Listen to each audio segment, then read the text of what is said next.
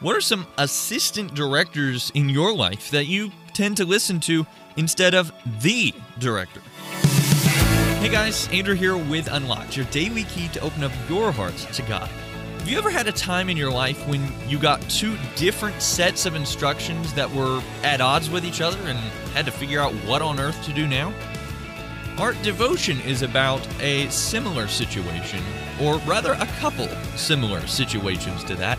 It's called The True Director, and it was written by Hope Bolinger.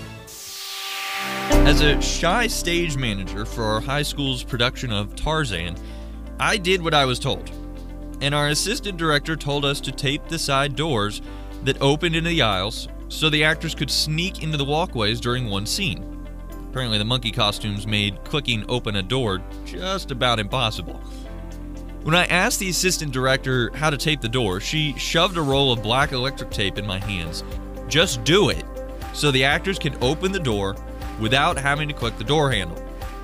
So, a fellow stage manager and I started taping down the door handle to the knob to make sure it stayed down.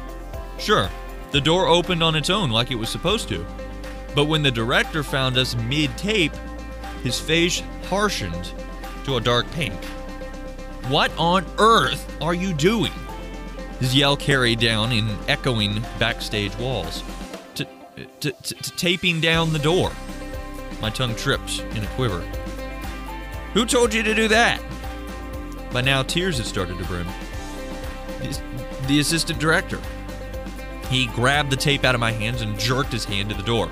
You're not supposed to put this tape on metal. The door handle and knob make it stuck together permanently. I was planning to show you the right way to do this tomorrow. He sighed. From now on, listen to me, the director, before you make any major decisions. Later, it hit me. I often listen to assistant directors more than the director of my life. Jesus. Just like the director in the play knew the right timing and placement of that tape, Jesus knows everything. Even if an assistant director tells me that a lie is the truth, I need to consult and trust the true director and his word, the Bible. So let's talk about this. What are some assistant directors in your life that you tend to listen to instead of the director? How does what they say line up with what God says in His Word, the Bible? The director in today's reading shared some important truth, but not in a loving way. How is God's response different when we ask Him for wisdom? If you need some help, check out James 1 verse 5. As we read in Psalm 86 11, Teach me your way, O Lord.